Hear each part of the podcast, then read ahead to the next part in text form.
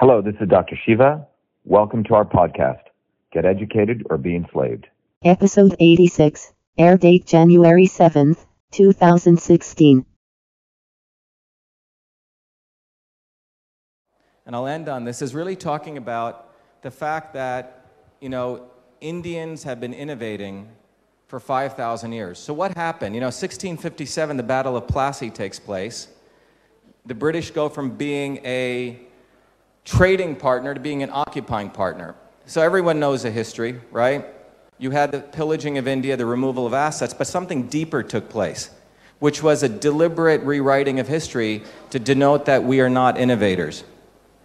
So you can be a CEO of Microsoft, CEO of Google, but the thought of a dark skinned Indian being a symbol of innovation, that bothers people. You see, because that's changing a narrative. So very few people knew about J.C. Bose. Aryabhatta actually did the elliptical orbits of planets. Right, but we as Indians, we don't fight for that, do we? I mean, you read Kepler's physics book, it starts with Kepler. Where's Aryabhatta in that equation? Where's Bose?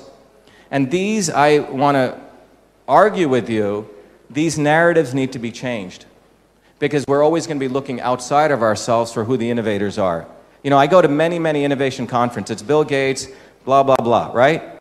But where is our own cultural her- heritage of looking at our own people? And I'm not saying this is a race issue, it's much deeper than that. It's a cultural, psychological issue about who we are. And the fact is, Indians have been innovating for long, long periods of time. And so my work recently has been to uh, particularly in the area of medicine, validate this using even the norms of modern medicine. So I'll give you one of them. Some of you may know in, uh, everyone know the Genome Project?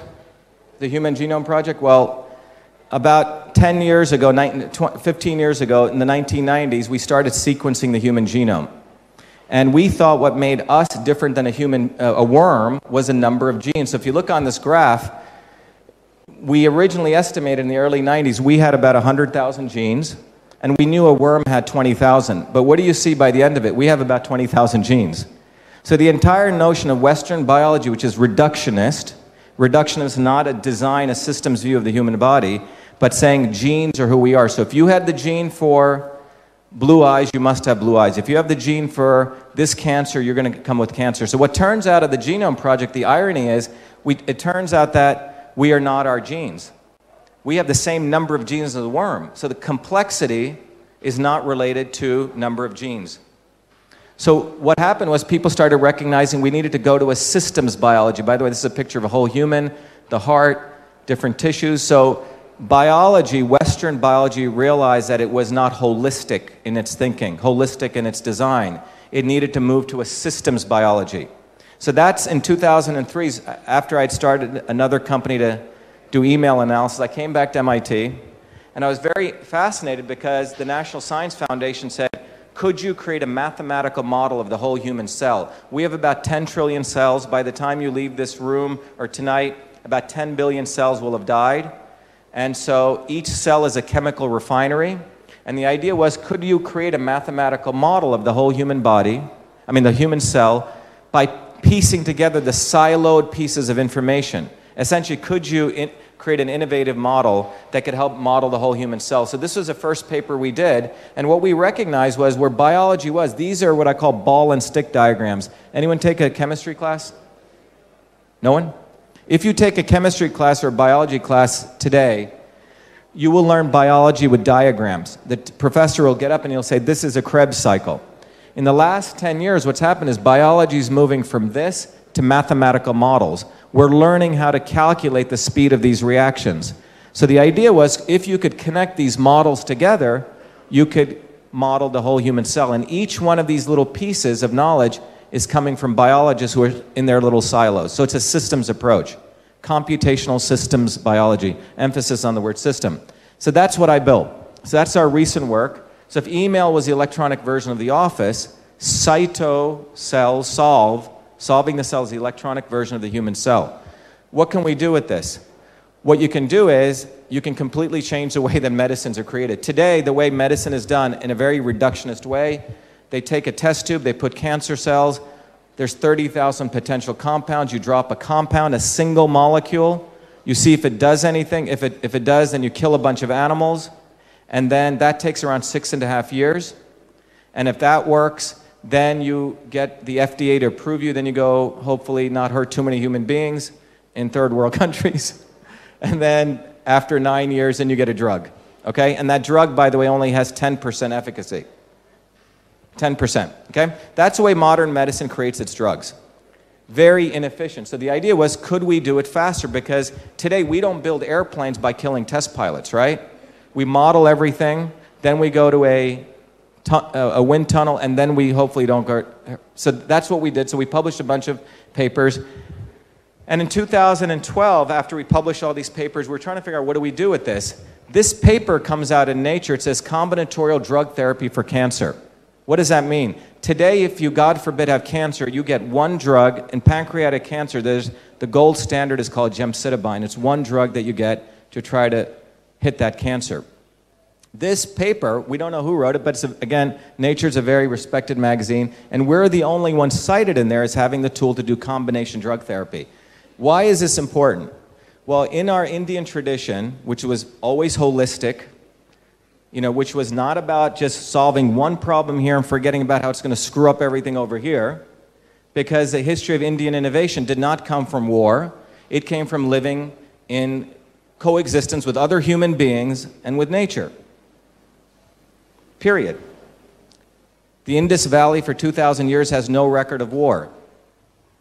This is a history of our people, and it's our culture, which we should embrace because that's our source of innovation. If we keep looking outside, we're going to develop models of innovation that may not really work for us and products that may come out of it which have no value to our culture. So, in this example, you see this Siddhar yogi mixing. In fact, most Indian homes have mortars and pestles still. If you don't, you should get one. But what was he doing? He had some notion of your body, like my grandmother did and for you, a particular mixture was made. So it's personalized medicine and it was combination. And why is combination important? You see, in Western medicine, we give you one drug, one molecule. And we try to find the way you do drug development is they do it with what's called efficacy and toxicity. So, anyone take Brufen or paracetamol? If you look on the back, it'll say 200 milligrams or 400 milligrams. It took them many years to figure out that dosage because they didn't. They need to give you enough so it has efficacy, but you can't give you so much that it kills you. okay? So you're playing with this game. But so you you know, so you're giving this much of one drug. What our yogis and our rishis have figured out, why give this of one drug? You give a little bit of a whole bunch of things. Because if you give a lot of a bunch of things, you don't affect, you lower toxicity and you have a synergistic effect. I'm going to show you an example of that. Um, Throughout Asia, the number one cause of death is liver cancer. India, China, Mongolia, I mean Asia, it's about 3 billion people. Indians have one third less liver cancer than anyone in the world. An epidemiological uh, study showed it has to do with curcumin. Curcumin is the active ingredient in haldi, manjal, I don't have, right? Haldi in Hindi, which is, uh, which is the active ingredient in curry. So what we did was, this is now becoming the validation of our system. So what you see here, this outer circle is a cell wall, the inner circle is the nuclear wall. With CytoSolve, what we've done is we've looked at, we went through 6,000 papers. We looked at every molecular reaction having to do with inflammation. Inflammation is the leading cause that leads to cancer. And what you're looking at here is curcumin, the molecule, where it interacts in all different places. This molecule here you don't have to know this as a homework assignment. It's called prostaglandin. If you have inflammation and I check your blood, that's at a high level. So what you're seeing here is we have shown where curcumin interacts at the molecular level. And then now we're looking at resveratrol, which is grapes. So this is like you having a curry meal with some red wine. What we can do is, what happens now is when people do these combinations, no one knows how they're doing them. So a lot of the knowledge gets lost. So what we're doing here is is we are simulating 0.15 means a high level of inflammation in the body. I'm not giving any curcumin, no resveratrol. Then I give curcumin 5. You see that second line? And it drops down to 0.05, which means curcumin has a very positive effect on reducing inflammation. In the third experiment, I just give resveratrol, and that brings it down to 0.06 from 0.15. Now, this is a cool thing. This is what everyone calls a sum of the parts is greater than the whole, the holistic effect. I've reduced curcumin from 5 to 3, 40%, resveratrol from 5 to 2, and you see it drops down by 200%. This is why the systems of Indian medicine were so powerful because they learned how to do combination therapy. So you didn't screw up the organ systems, you figured out what worked, but it was an art form, but it did have a science behind it. Far different than giving one big thing, which causes all sorts of side effects. Now, have we commercialized this? Well, about two years ago, we took this and we looked at pancreatic cancer. You see, the drug companies today use one drug. We looked at the top 262 cancer drugs that were used. We discovered a two drug combination that did better than the known standard, and we got it allowed by the FDA to go to clinical trials. So it's fascinating about this. We did it in 11 months, and now MD Anderson, the largest cancer clinic, is taking it on. Now, I did that not to get into the drug development business, but just to show that I could compete with the big guys. And we've done that. So that's CytoSolve, but the power of this engine is we have this very powerful way that we can validate Siddha and Ayurvedic medicines and discover combination therapy. And that's called CytoSolve. That, so that's something recent we've launched. The last piece I want to show how many people have heard about GMOs? Anyone? No one? How are we doing on time? Am I okay? Are we okay on time? Okay. So this article came out in MI. GMOs are genetically modified organisms. Okay? What's happening right now is um, the United States' number one export, people think was industrial exports, but the U.S. actually's biggest power is agricultural exports. So he who controls the soil of another country controls that country, frankly. So this is an interesting article that comes out last year in MIT saying buy fresh, buy GMO, which means supporting genetically modified organisms. There's a huge debate right now um, this article says that India and Africa must use genetically modified organisms because we have a growing population and we don't have enough farm, farmable land. It turns out that's a completely bogus argument if you talk to some of the most eminent scientists in India. So, what we did was in the US, there was a raging debate pro GMO or non GMO. Um, 94% of Americans want their products labeled. If it has GMOs, 64 countries already do that. India already supports labeling. America, three weeks ago, passed a bill denying the states the rights to do that, in spite of 94% wanting it. It's pretty clear Monsanto bought off a lot of the congressmen in the US. So there's a huge debate raging. So when we looked at this, by the way, here are ads in news, people jumping around a, tr- uh, a corn. 94% of soybeans are GMO in the US, 91% of corn, and 90% of cotton. But there's a debate out there. So we took a middle ground and we wanted to understand is there a difference between a GMO and non GMO? What the pro GMO people say is if you have a GMO corn, it's exactly the same as, as a non GMO. It looks and feels the same. So we, it's like what's the difference between the Hulk and David Banner? So what we did was in the 1970s, President Ford had signed a bill into Congress to support innovation, which was if you had created a medical product, let's say a pacemaker, and I installed it in you, and later we created a new version, and that took, by the way, seven years to get through, and I created a new version, maybe just change the color, they didn't want to wait another seven years. So there was a concept called substantial equivalence that Ford put through, which was basically if this device was the same, about the same, I didn't have to have it tested in a human being. So what happened in 19 in 2000 was Obama appointed the former head of science policy of Monsanto to become the deputy director of the FDA. No conflict of interest there. And Michael Taylor said, I will just use this law because I'm just making an itsy weeny teeny little bit modification to a, a corn. It should be about the same. So that's the policy that runs the US policy on substantial equivalence. So GMOs are being used in the field without having to go through any testing. Okay? So when you look at this, it turns out that the manufacturers define what the characteristics are. So the, the law is sort of weird because if it's around the same from an innovation perspective, and what are the characteristics? If it t- tastes the same, feels the same, if it weighs the same, has a certain nutritional component, it gets allowed. So what we did was we used, we wanted to figure out what are the criteria, So using CytoSolve, so talk about using an innovation now to actually use it for, for human good. We used CytoSolve to actually model soybeans. And we went through 6,837 experiments, all those molecular pathways, we integrated it. And we found out there's a big difference in GMOs. GMOs actually create formaldehyde, which is a carcinogen, and they deplete glutathione, which is an antioxidant. So this is what you see. That's the system, how a GMO detoxifies formaldehyde, and in the GMO, formaldehyde is actually accumulated. When we put this out, you can find out the buzz has hit all over the internet. And this is, by the way, what it does to glutathione. So there's a substantial difference. No major US media will pick this up, which is fascinating.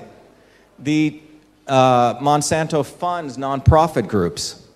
Okay? One of their chief scientists, an article just came out that he was heavily funded by Monsanto. The point is that when you apply a systems based approach versus a reductionist approach, you can f- come across some interesting points. And in conclusion, remember my original goal was this is the Western way of looking at the world when you look at science. Proteins create pathways. These are the words. And you remember I showed you this? This is the Indian way of looking at it. In 2008, when I came back to India, I was trying to figure out is there a connection? That was the front page of MIT when I won this Fulbright to come here. And they were actually curious why does this guy who's got four degrees want to go back and study Indian medicine? But that was a promise I made to my grandma. So when I came back, we made a huge breakthrough. Everyone know what the Rosetta Stone is? Everyone heard of the Rosetta Stone? The Rosetta Stone was Napoleon found in the deserts where people didn't know how to decipher hi- hieroglyphics. And the stone had Egyptian hieroglyphics, ancient Greece, and modern Greece, and they were able to use that stone to understand. What we found was that, and by the way, publishes in an engineering systems journal.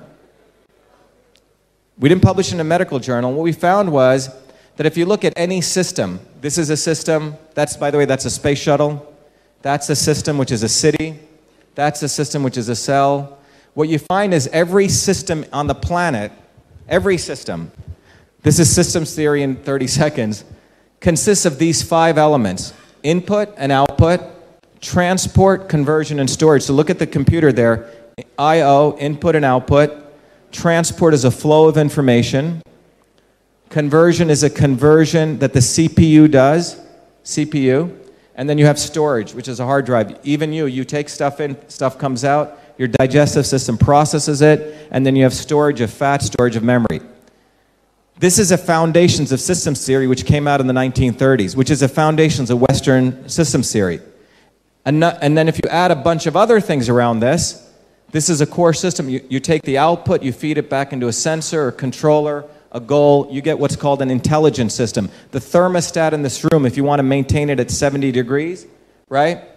Or 80 degrees, what do I have? 80 degrees.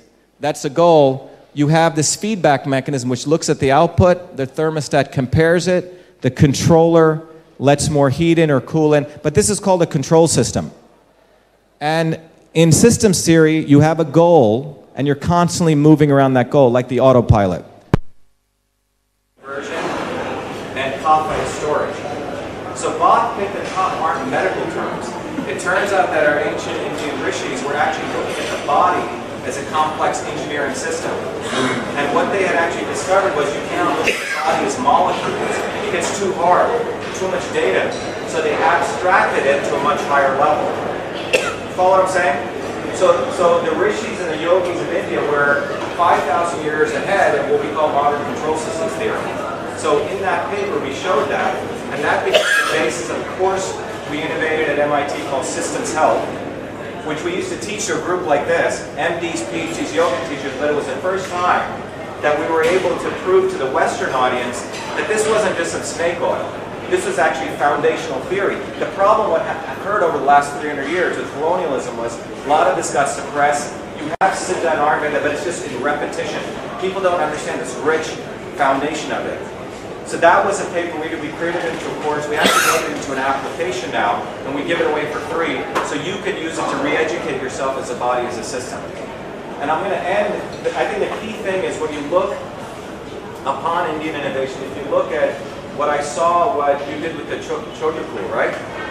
It's fascinating because you applied the same approach that I did when I was a 14 year old.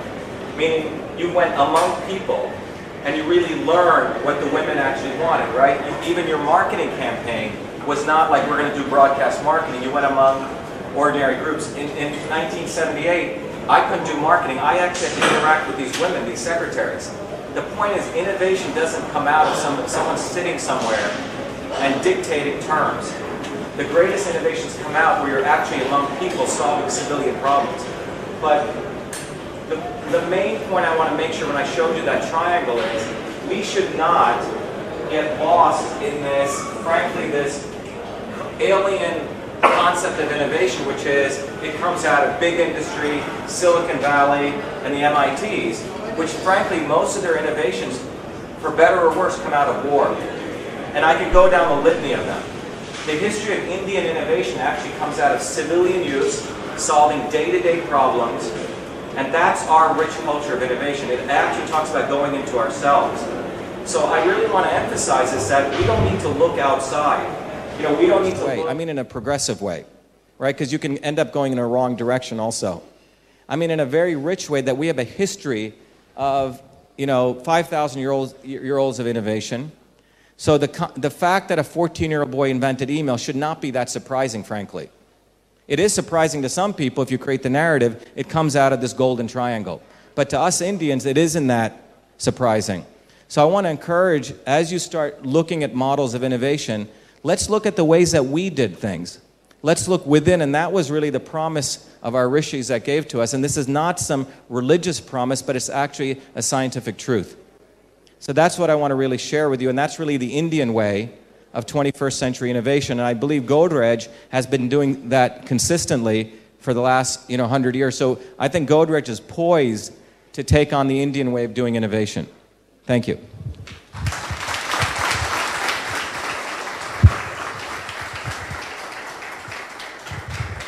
Should we take some questions? Do we have time? Take a few questions. Let's take a few questions.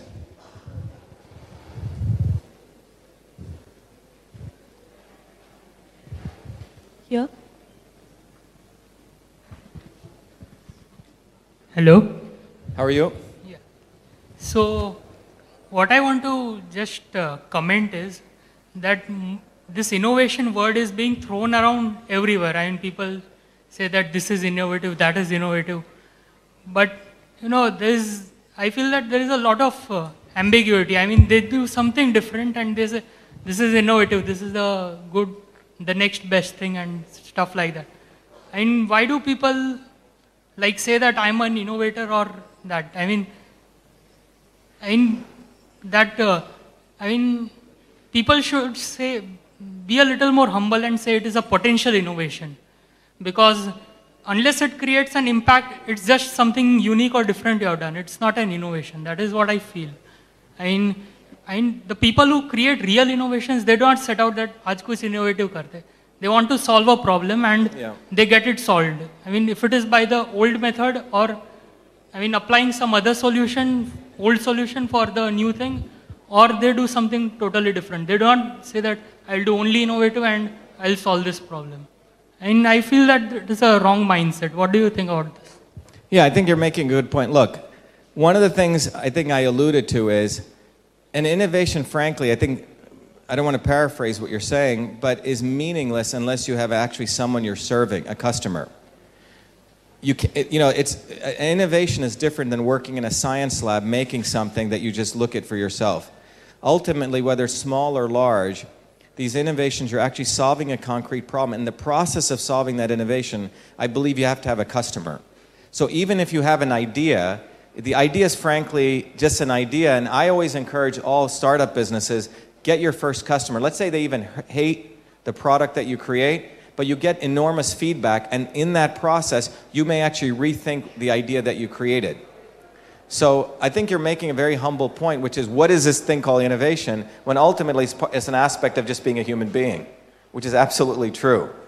And so, in some ways, it shouldn't be glorified into this enormous task, but it has because for the last, since the industrial era, we started slicing up people. Okay, you work in this silo, you work in this silo, you work in this silo. When innovation is just an aspect of integrating multiple aspects of who we are to actually solve a concrete problem. So, in some ways, it isn't such a big thing, but it has become such a big thing because we forgot our roots of where innovation really comes from, which is actually in normal environments addressing basic problems, small or large. So, I agree with you. If, Thank you. Uh, uh, what I want to uh, say is not a question, but I'm amazed to see that uh, a scientist who can actually solve a problem at a molecular, a cellular level, and you could use the same philosophy and abstracted it to a system where you are talking about the academia, military, and industry complex. So uh, I, I was really amazed to see that how you abstracted your knowledge from a cellular, like a molecular gene level to a, at a large system world level. So um, that's really, really amazing. And uh, what, what do you suggest, like um, at times, like being frank?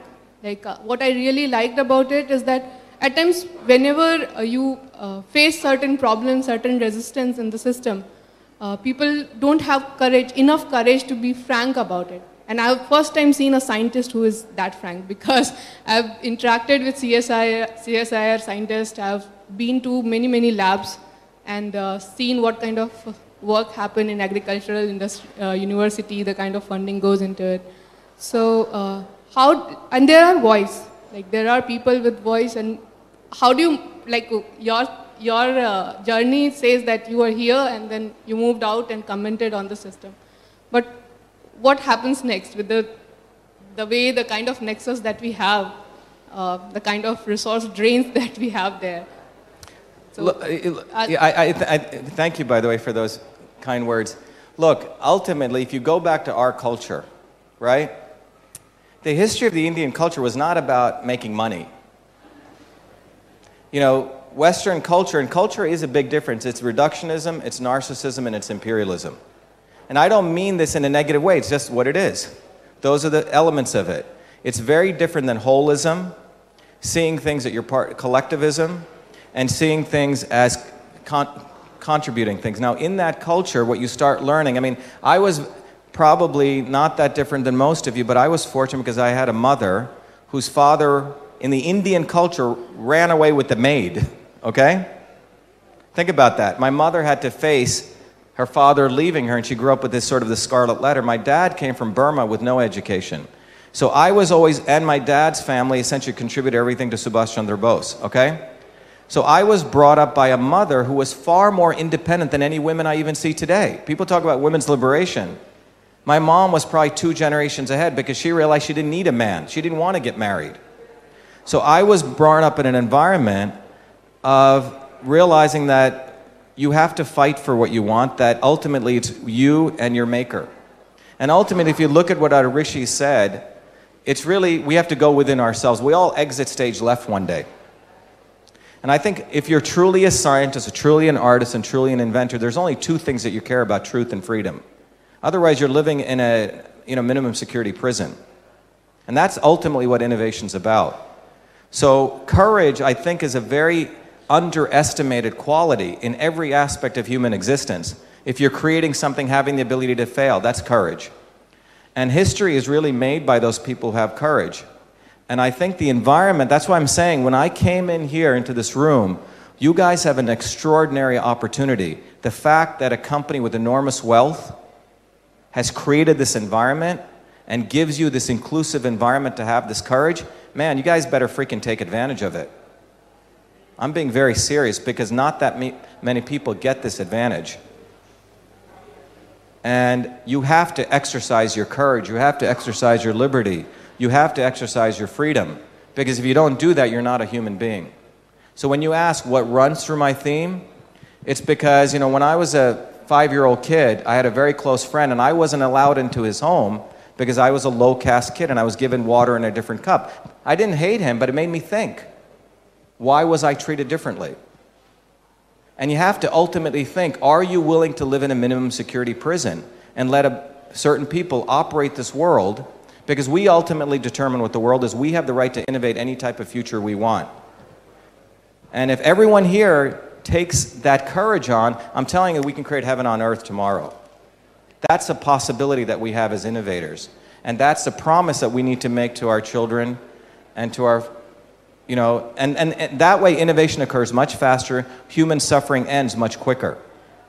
So I feel very, very fortunate to be able to speak here with you. I feel very fortunate to be able to share this because I hope this has an effect on you guys rethinking how fortunate you are. I can't tell you how fortunate you guys are.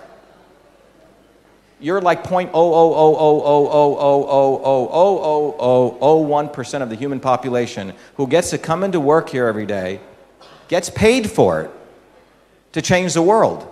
And you better freaking take advantage of it in the most courageous way possible. Thank you. That's me on my soapbox, but I had to say that.